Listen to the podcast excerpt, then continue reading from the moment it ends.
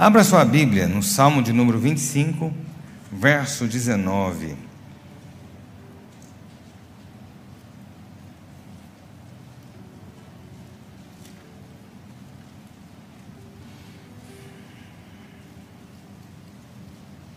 Muitos anos atrás eu ouvi uma mensagem, falou muito comigo, preguei essa mensagem aqui, e eu falei, vou falar sobre um pouco dessa palavra também. Quero falar sobre seus inimigos. Inimigo é coisa boa, viu? Você vai entender.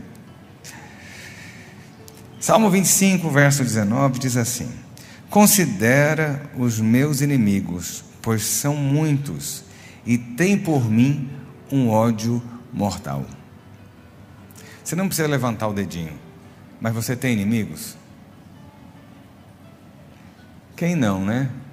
Ou você teve, ou você tem, ou você terá. Porque faz parte. Nos relacionamentos nossos, nem sempre um santo cruza com o outro. A gente não tem essa, essa frase? Nem sempre o negócio né, bate, às vezes você tem aquela. Né, tem gente que eu vejo e fala assim: nossa, mas tem um ranço de fulano. Você não, você, vem cá, você não fala isso não, porque o pastor fala, fala nossa, o pastor, ah, tem gente que eu não suporto. Só no amor de Jesus mesmo para suportar. Né? Então tem situações e situações. Mas quando a gente pensa em inimigos, muitas vezes inimigos surgem das nossas próprias ações. Eu vi uma frase ontem muito legal, que falava, até publiquei, falei assim, não adianta você botar incenso na sua casa para purificar o ambiente de energias negativas, se a energia negativa está em você. Entendeu? Muitas vezes a gente acha que o mundo está ruim. Olha, gente que vê problema em todo mundo, o problema está na pessoa. Né?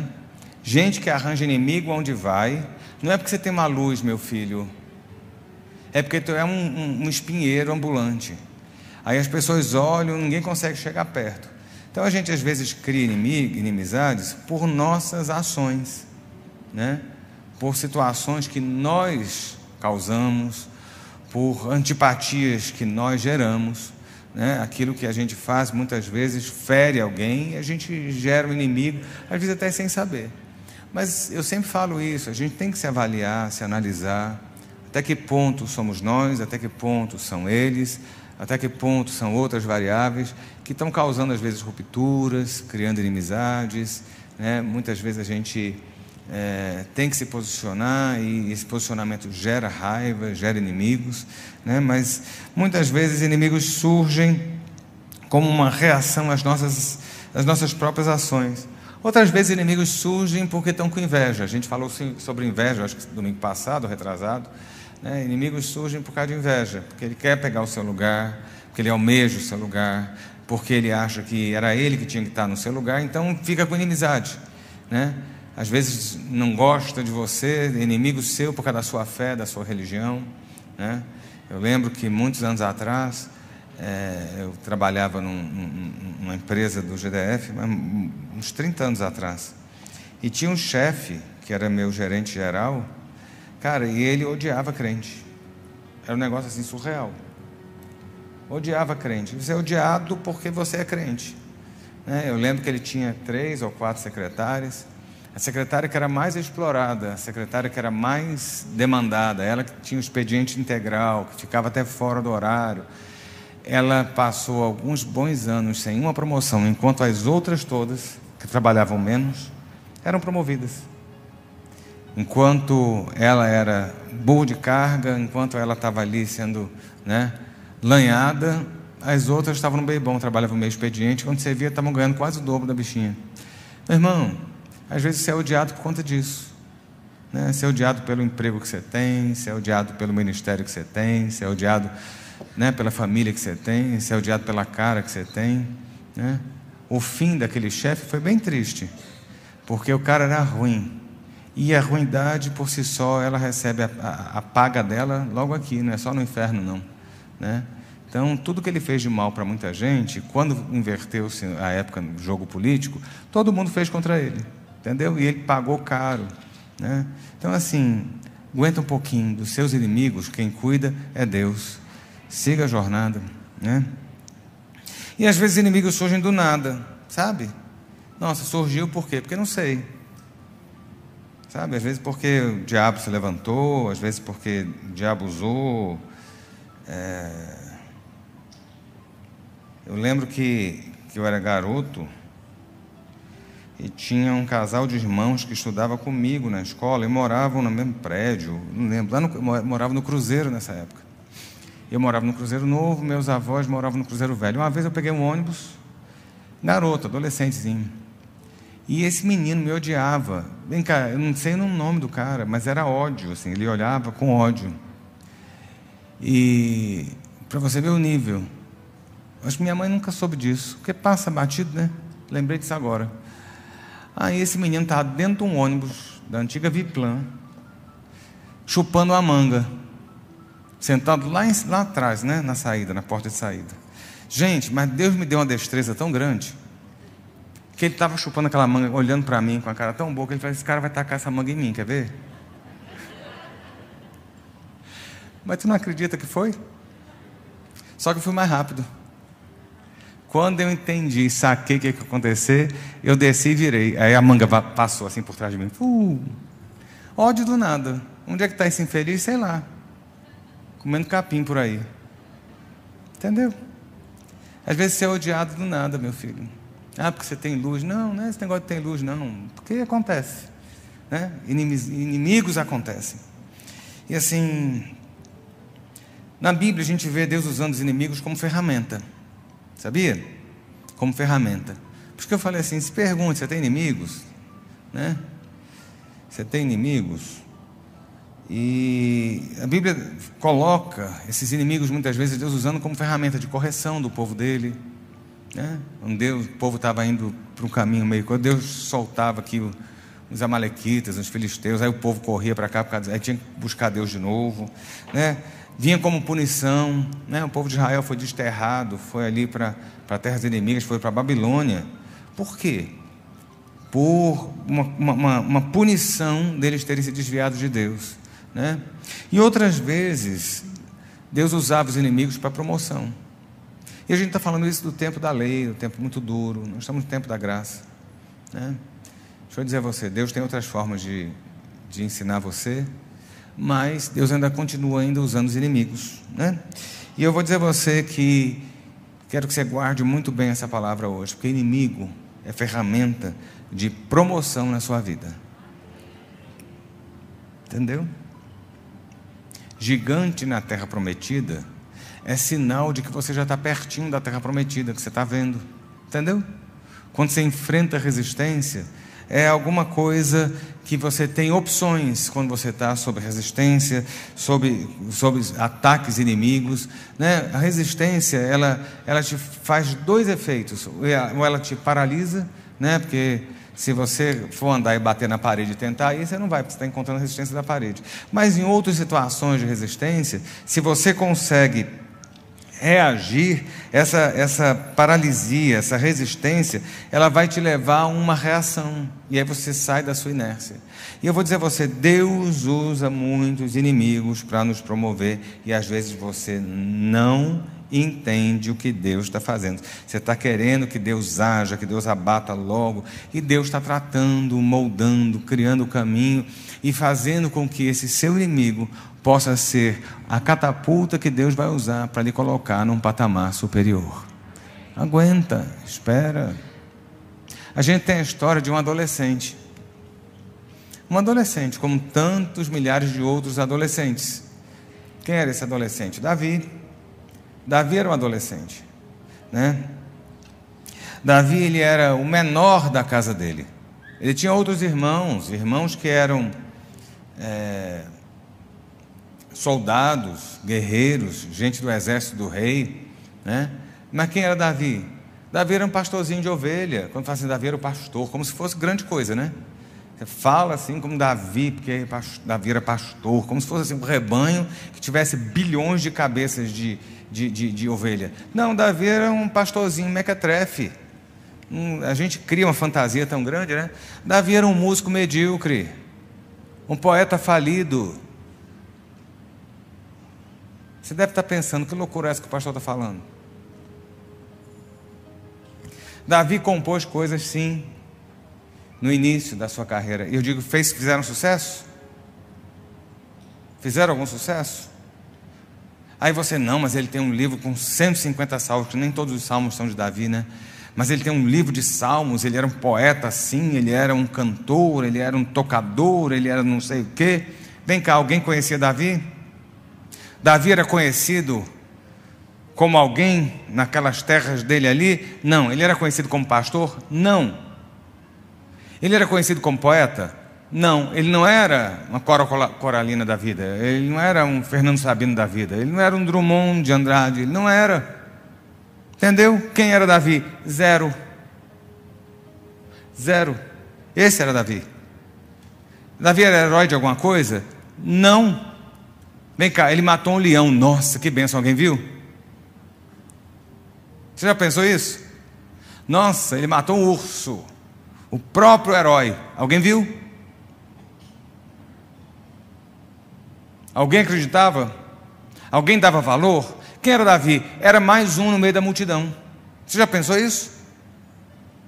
Mais um belo dia, ele encontra um inimigo. E eu vou dizer a você um negócio.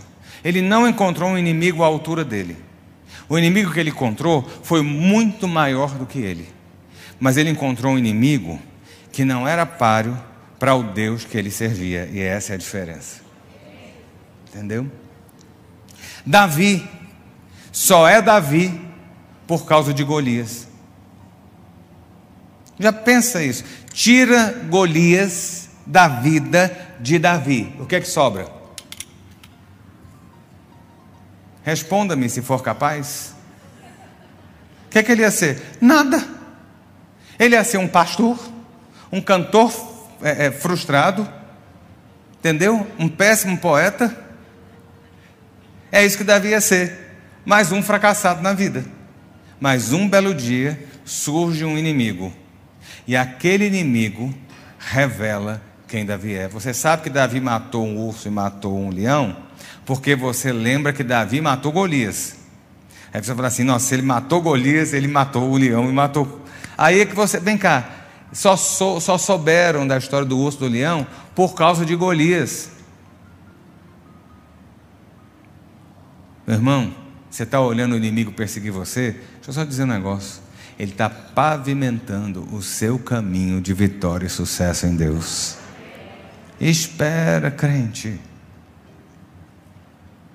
E aí, deixa eu te contar outro negócio. Ele, ele encontrou um outro inimigo. Quem era o outro inimigo dele? Saul. Saul. Saul pegou e lançou Davi para o trono. Entendeu? Durante um tempo Davi ficou fugitivo, durante um tempo Davi se escondeu, durante um tempo Durante um tempo Davi teve uma uma, uma vida clandestina, desterrado, né? ele andava com pessoas fracassadas, com pessoas que eram totalmente a escória da sociedade, era é, é essa turma que Davi andava, por causa de um cidadão chamado Saul, que era o seu inimigo que lhe perseguia para destruir. Você tem alguém tentando destruir você? Deixa eu dizer a você, essa pessoa está preparando o trono que Deus tem reservado para você se assentar. Entendeu? Esse é Davi. Então, assim, quando você pensa em, em, em inimigos, né? Eu não estou falando de briguinha de vizinho, não, meu irmão. Eu estou falando de inimizade mesmo. Gente que, que faz ruidade para tentar destruir você, para tentar acabar com você, para tentar acabar com a sua vida. Deixa na mão de Deus. Deus sabe a quantidade de inimigos que você tem e Deus vai usar. Se todas as coisas concorrem para o bem daqueles que amam a Deus, os inimigos também concorrem para o seu bem, não é para o seu mal. Eles vão ser destruídos na hora certa, mas na hora certa você vai ser honrado. Dá para ouvir um amém? Eu estou falando que você vai ter vitória em relação aos seus inimigos, sabe? Não estou dizendo que você não vai deixar de tê-los, mas quando eles surgirem, saiba, Deus está usando para promover você. O diabo sempre vai dar um, um, um, um, tiro na água, o diabo sempre vai tropeçar quando ele tentar destruir você, e Deus vai usar isso para a sua vitória. Você entende quando Davi fala: Preparas uma mesa na presença dos meus inimigos? Porque ele sabe que na hora certa Deus prepara um banquete os inimigos vão ter que ver aonde eles empurraram você. Entendeu? Quando a gente caminha um pouco na Bíblia, você vai ver que vários homens só surgiram e você só tem as historinhas desses homens na Bíblia porque eles encontraram inimigos. Né? Tem um outro rapaz chamado Jefté. Jefté era um juiz. Um, foi um dos juízes do povo de Israel, né? Porque você tem ali Israel vindo do Egito com Moisés, Moisés morre, assume Josué. Quando Josué morre, o povo carece de liderança. E aí Deus vai levantando juízes para julgar e orientar o povo. Né? É um período que a gente tem aí de, alguns, de algumas décadas aí caminhando com homens e mulheres dirigindo o povo. Tem um rapaz chamado Jefté. Jefté era de Gileade. Né? Mas quem era Jefté? Jefté era na Bíblia. Ele é tido como um juiz, ele tem os erros e os acertos dele na Bíblia, mas é interessante que a Bíblia coloca ele como um homem valente. A apresentação de Gileade era que, que, não, que Jefté, Jefté era um homem valente. Que legal, né? Mas servia para alguma coisa? Não. Sabe por quê? Presta bem atenção. Jefité era filho de um caso, é, é, filho de um caso extraconjugal do pai dele com uma prostituta. Essa é a história de Jefté. Só que o pai de Jefté teve outros filhos. E aí os outros filhos, que eram filhos da esposa legítima, olhavam para Jefté e falavam assim: "Você não pode herdar aquilo que é nosso". E sabe o que eles fizeram? Expulsaram Jefté das terras e deserdaram Jefté da família. Ou seja, aquele homem estava fadado ao fracasso. Ele saiu fugido, Jefté casou, mas ele saiu fugido com a mulher, com a família, para se esconder, para fugir da presença dos seus irmãos que o odiaram. Meu irmão, eu quero que você entenda que às vezes, quando você está sendo odiado por todos, até dentro da sua casa, Deus está preparando o seu caminho e a sua volta com honra. Jefité foi-se. Tem hora que resistir é inútil. Sabia? Tem situações que resistir é inútil, né? E a gente às vezes acha que tem que estar resistindo. Você resiste o diabo, meu irmão. Tem situação que você não tem que insistir. Não deu, não deu, segue vida que segue. Está dando erro, vida que segue. Entendeu? Tem situações, cuidado, que às vezes a pessoa distorce o que eu estou falando, você vai olhar para o seu marido e falar assim, vai insistir, não deu certo, tá bom? Estou indo, não é assim. Não é sobre isso que a gente está falando. Mas às vezes tem negócios que você está insistindo que não está dando certo, você continua insistindo. Entendeu? Tem tentativas de emprego que você está tentando, não consegue. Você está tentando dar em cima de alguém o tempo todo e a pessoa fugindo. Vai para outra, meu filho. Tem milhares de mulheres no mundo, milhares de homens no mundo. Será que não tem um, um pé torto para calçar no seu chinelo furado? Entendeu? Fica insistindo sempre a mesma desgraça. Né? Jefité não resistiu. Jefité falou assim: a família inteira está contra mim. O que é que eu fiz? Sabe o que é que Jefté fez? Nasceu. Foi esse o erro de Jefté? Ele tem culpa da mãe dele ter sido uma mulher de, de vida difícil na rua? De ter sido uma prostituta, ele tem culpa de ter sido um filho né, tido como bastardo, alguém fora do casamento, alguém que, que na, na, cabeça daquele povo não seria herdeiro, não poderia herdar nada porque não, não seria legítimo. Como que um filho não é legítimo? Mas ele entendeu e ele saiu. Ele falou assim: vou, vou fazer o quê? Então tem hora, meu irmão, fecha o flap, bota o rabinho entre as pernas e sai. Entendeu? Davi foi resistir Saul. Se Davi tivesse resistido Saul, Davi tinha morrido. Entendeu? Tem hora que você tem que sair de cena, sim. Tem hora que você tem que sumir, sim. Tem hora que você tem que calar a boca, sim. Né? E Jefté fez isso. Jefté fez isso. Aí você fala assim: nossa, mas que maldade, que perversidade daqueles irmãos. Deus estava usando a inimizade dos irmãos para promover Jefté. Nossa, tem gente da minha família que me odeia. Ô oh, meu irmão, ora, sai de perto. Quem não quer andar com você, não ande. Você não precisa andar também, não. Na hora certa, Deus inverte. Deus está falando, eu estou vendo as cabecinhas balançando. É porque eu sei que tem rolo aí por trás de família, né? A gente fala de família, porque crente tem umas fantasias, né? Casamento é perfeição. Perfeição é lá na Disney, com a Cinderela e o Príncipe Encantado. Vá viver no dia a dia. Família é uma benção. É uma benção, mas tem umas pragas no meio da família. Entendeu? Sempre tem dificuldade. Né? Aí estou dizendo assim, é ruim? Não, é bom, é benção, mas a gente tem que ser realista nas coisas em vez de ficar se iludindo. Jefité, a família de Jefité fez isso. Mas os irmãos de Jefité foram usados por Deus para promover Jefté. Sabe o que aconteceu? Eu acho que foram os midianitas, sei lá quem era que estava aí, por favor me corrijam. Tinha uns inimigos de Israel que resolveram atacar Israel. E aquelas terras da família de Jefité. Olha que coisa incrível. E quem era o valente? Quem era o valente, meu filho? Os irmãos? Hum, eles foram valentes para latir, para morder e botar Jefité para fora. Mas na hora do pega para capar, quem é que funcionava? Jefité. Entendeu? Meu irmão, Deus lhe fez com as características certas para você ser vencedor. Na hora certa, Ele puxa de você a essência que Ele lhe deu e fala assim: Eu te fiz desse jeito para você ser usado dessa forma e eu vou te honrar nesse lugar. Aguenta. Às vezes você não entende porque você é assim, entendeu? Jesus sabe porque botou algumas coisas. Jefté era, era valente, mas Jefté era sábio também. E sabe o que acontece? A família lá, as terras da família sendo atacada, quem que eles vão procurar? Jefté. Aí Jefté vira e fala assim: Oxe, vocês não acabaram de me expulsar daí, agora querem que eu volte?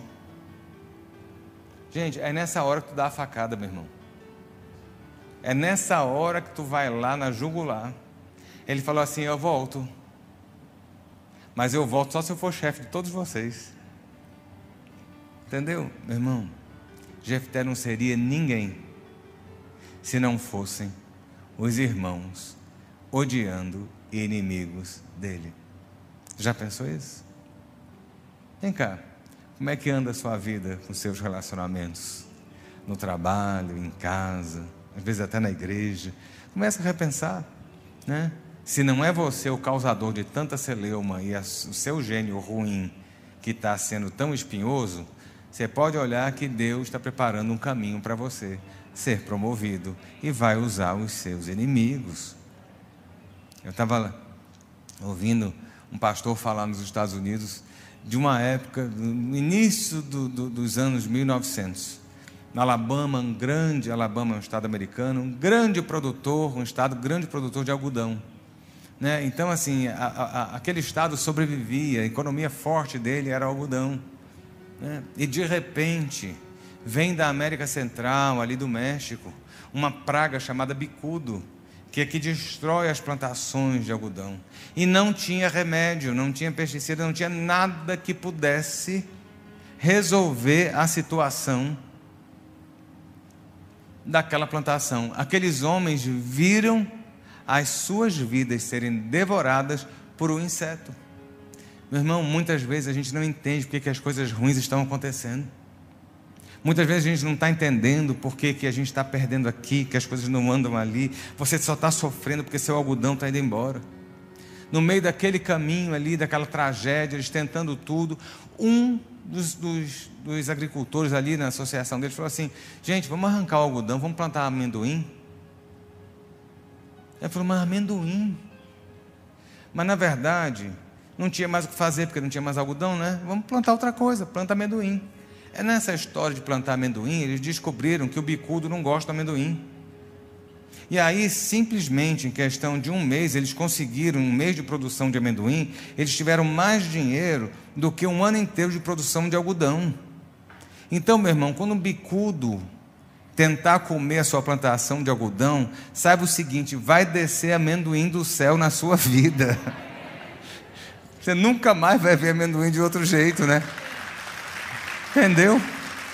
Na hora certa, veja bem, se você ficar, né, apático em relação a determinadas situações e tal, né, tem hora que você tem que fugir, mas tem hora que você fala assim, qual é a alternativa? Vou ficar insistindo numa situação ruim? Não, meu irmão, Deus tem uma coisa maior para você. Começa a abrir os olhos. O que Deus quer não é nunca você regredindo, Deus quer sempre você caminhando para frente. Aí você parece que acha que o mundo inteiro está contra você. Não, Deus está ali pavimentando um caminho, Deus está preparando um terreno, Deus está colocando uma estrada na sua frente, Deus está simplesmente com um plano perfeito na sua vida. Deus não quer que você seja uma desgraça, uma derrota e nenhuma vergonha. Você é filho de Deus. Qual é o pai que quer um filho na desgraça? Qual é o pai que quer um filho na miséria? Qual é um pai que quer um filho retrocedendo? Deus quer você para frente.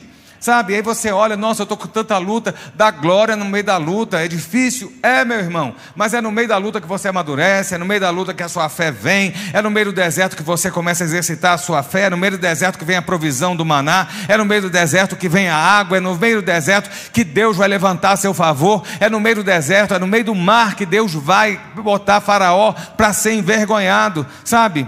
A gente olha determinadas situações, por que eu estou sendo perseguido? Se você está sendo perseguido, meu irmão, é óbvio, você está na frente, tem alguém atrás. Você entendeu? Se tem alguém na sua cola, não é você que está correndo na frente atrás de alguém, não. É alguém que está tentando alcançar, porque você já está na frente. Sabe por quê? Porque você está com Deus. Isso tem que fazer diferença. Aí a gente fala, nossa, é tanta luta. Ô oh, meu irmão, é tanta luta. E quanto mais luta, mais graça. E quanto mais graça, mais vitória. Entendeu? Nessas horas a minha graça te basta, meu filho. E na hora certa, eu honro a sua vida. Aguarda, espera um pouco mais. Né? Então a gente olha essas histórias. Davi, Jefté, né? Presta bem atenção. Agora, um dos exemplos maiores, Judas e Jesus. Qual era o principal discípulo?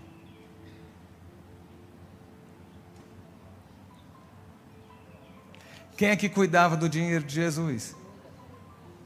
Quem é que você bota para cuidar das suas coisas, que você confia? Não é a pessoa que você mais confia?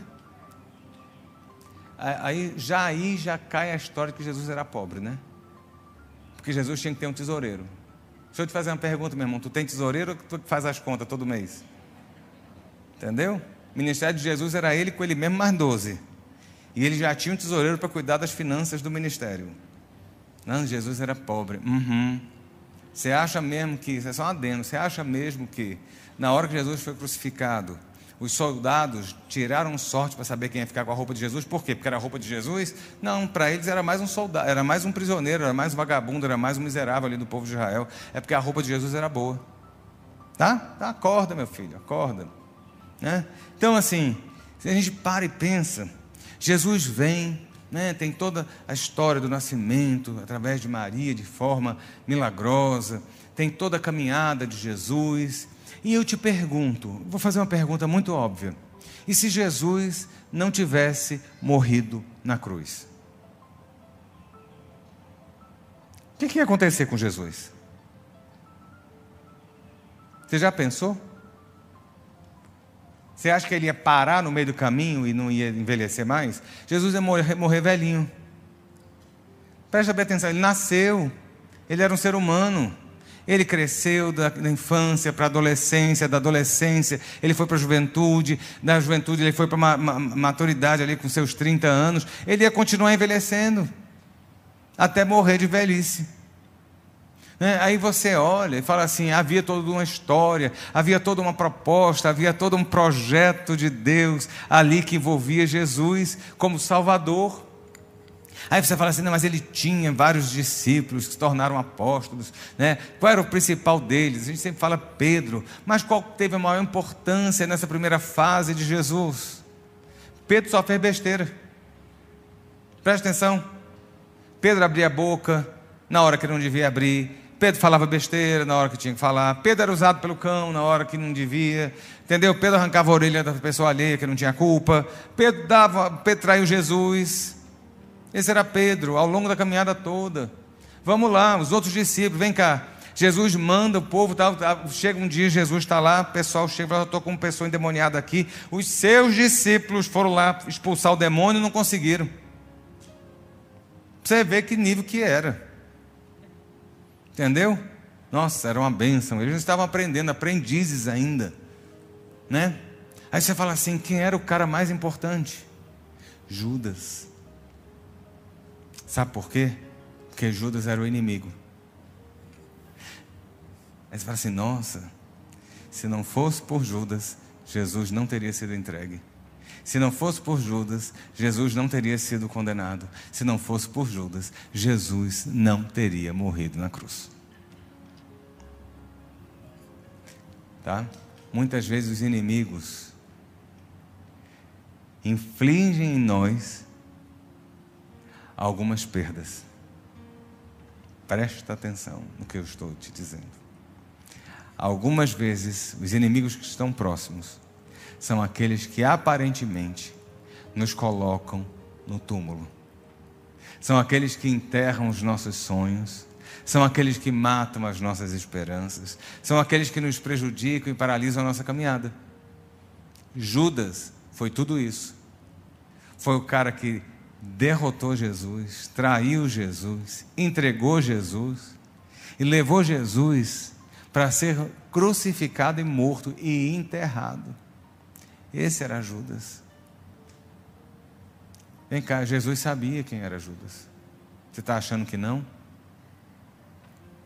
Lembra quando Jesus fala, ser traído? Aí alguém pergunta assim: quem será, Senhor? Judas está pegando um negócio no prato de Jesus e você, esse está botando a mão na boca comigo aqui, ó. Você tem ideia? Judas era cara de pau acima de tudo, né? Porque não era nem com ele, continuou comendo ali do pratinho de Jesus. Jesus falou assim: esse aqui, ó. Pode. Só para te lembrar o seguinte: muitas das vezes a gente sabe quem são, quem são os nossos inimigos. A gente só não quer ver. Muitas vezes a gente sabe que tem gente traindo, mas a gente não quer ver. Muitas vezes a gente sabe que tal situação está assim assado, tal, provocada por ciclano, beltrano e tal, mas a gente finge que não está vendo. Né?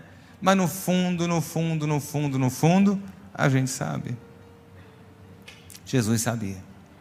E aí, se você olhar bem, nesse primeiro momento, né, o discípulo importante nessa história não era Pedro, não era João, não era André, não era Tiago. O discípulo importante nessa história era o inimigo. E foi através desse inimigo que Deus levantou Jesus do túmulo, o ressuscitou depois dele ter tomado as chaves da morte e do inferno e o assentou num trono à sua direita, lhe dando um nome que está acima de todo nome. Sabe por quê? Porque um inimigo se levantou contra ele. Meu irmão, se o inimigo se levantar contra você, aparentemente pode haver perda, aparentemente pode haver morte, mas o mesmo poder que levantou Jesus do túmulo é o poder que continua valendo sobre sua vida para lhe ressuscitar sonhos, para lhe ressuscitar projetos, para lhe ressuscitar planos, para lhe ressuscitar a esperança e garantir a você que há algo maior e melhor reservado na sua vida e na sua história. Sabe? Isso é da parte de Deus para você. Olha, você já viu o trono? Você já viu o trono de rei?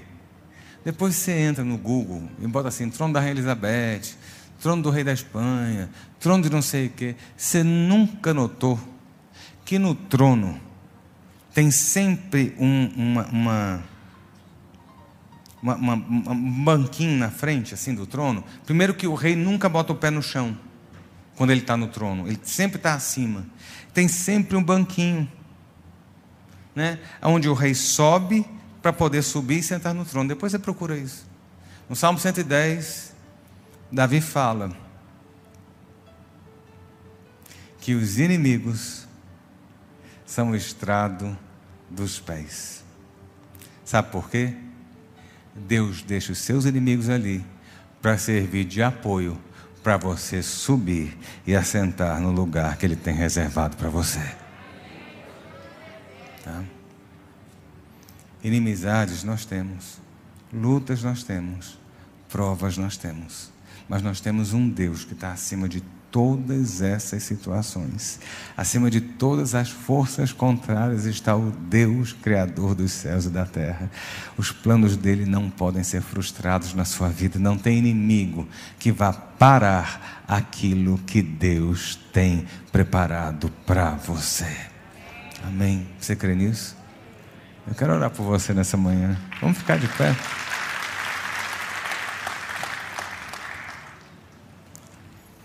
A gente passa, viu, meu irmão? E os inimigos passam. E aí lá na frente, depois que Deus lhe der vitória, tu não vai nem lembrar o que tu passou. Entendeu? Na hora da prova, na hora do aperto, é difícil. Vou dizer a você que é fácil. Tá rindo quando né, o inimigo está na cola. Eu não consigo imaginar o povo de Israel atravessando o Mar Vermelho rindo. Eles estavam em pânico. Né? Eu imagino determinadas situações ali que, como se as coisas fossem tão simples, tão poéticas, como a gente lê, né? E, e, imbuir, sem, sem ter emoções né, de insegurança. Os homens, grandes homens de Deus, eram homens como você e eu, feitos do mesmo material. A diferença é que eles tinham Deus. E a diferença entre você, meu irmão, e seus inimigos é que você tem um Deus. Os inimigos muitas vezes são maiores do que nós. As forças que tentam impedir a nossa caminhada são maiores do que nós. Mas você tem um Deus maior do que todas as forças, maior é o que está com você. Sempre. E isso tem que fazer diferença. Amém. Pai, nós não somos dignos, Senhor, de, de ter da tua graça, experimentar o teu amor, viver debaixo da tua mão. Mas o Senhor nos amou primeiro, nos fez filhos. Nessa manhã, Deus, nós estamos aqui como igreja reunidos. Senhor, muitos de nós têm passado, ó Deus, situações difíceis. Além do inimigo das nossas almas que tenta o tempo todo nos destruir, existem inimigos, ó Deus, que nos cercam, que estão ao nosso derredor, tentando tragar a nossa vida. Mas o Senhor é aquele que tem um anjo ao nosso redor. O Senhor é aquele que preparas uma mesa na presença dos nossos inimigos. O Senhor é aquele que unge a nossa cabeça. O Senhor é aquele que transborda o nosso cálice.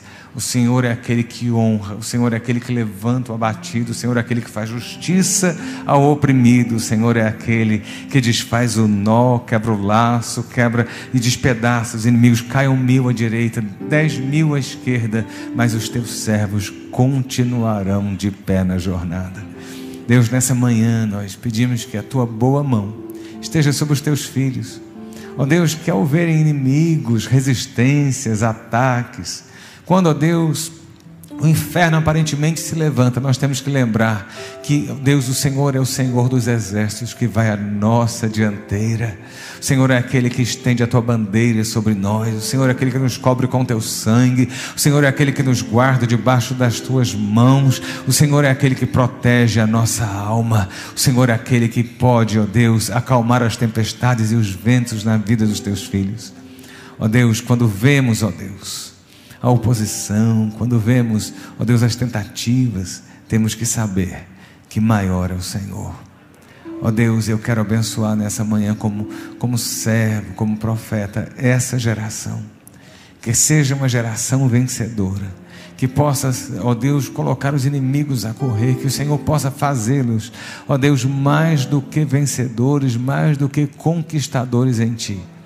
Ó Deus, e que a Tua força, ó oh Deus, seja impregnada na vida dos teus filhos. Que a tua fortaleza, ó oh Deus, rodeie os teus servos. Ó oh Deus, e que praga nenhuma chegue à tenda dos teus filhos. Essa é a nossa oração no nome de Jesus. Amém, amém e amém. Você é mais do que vencedor em Cristo Jesus. Deus te abençoe.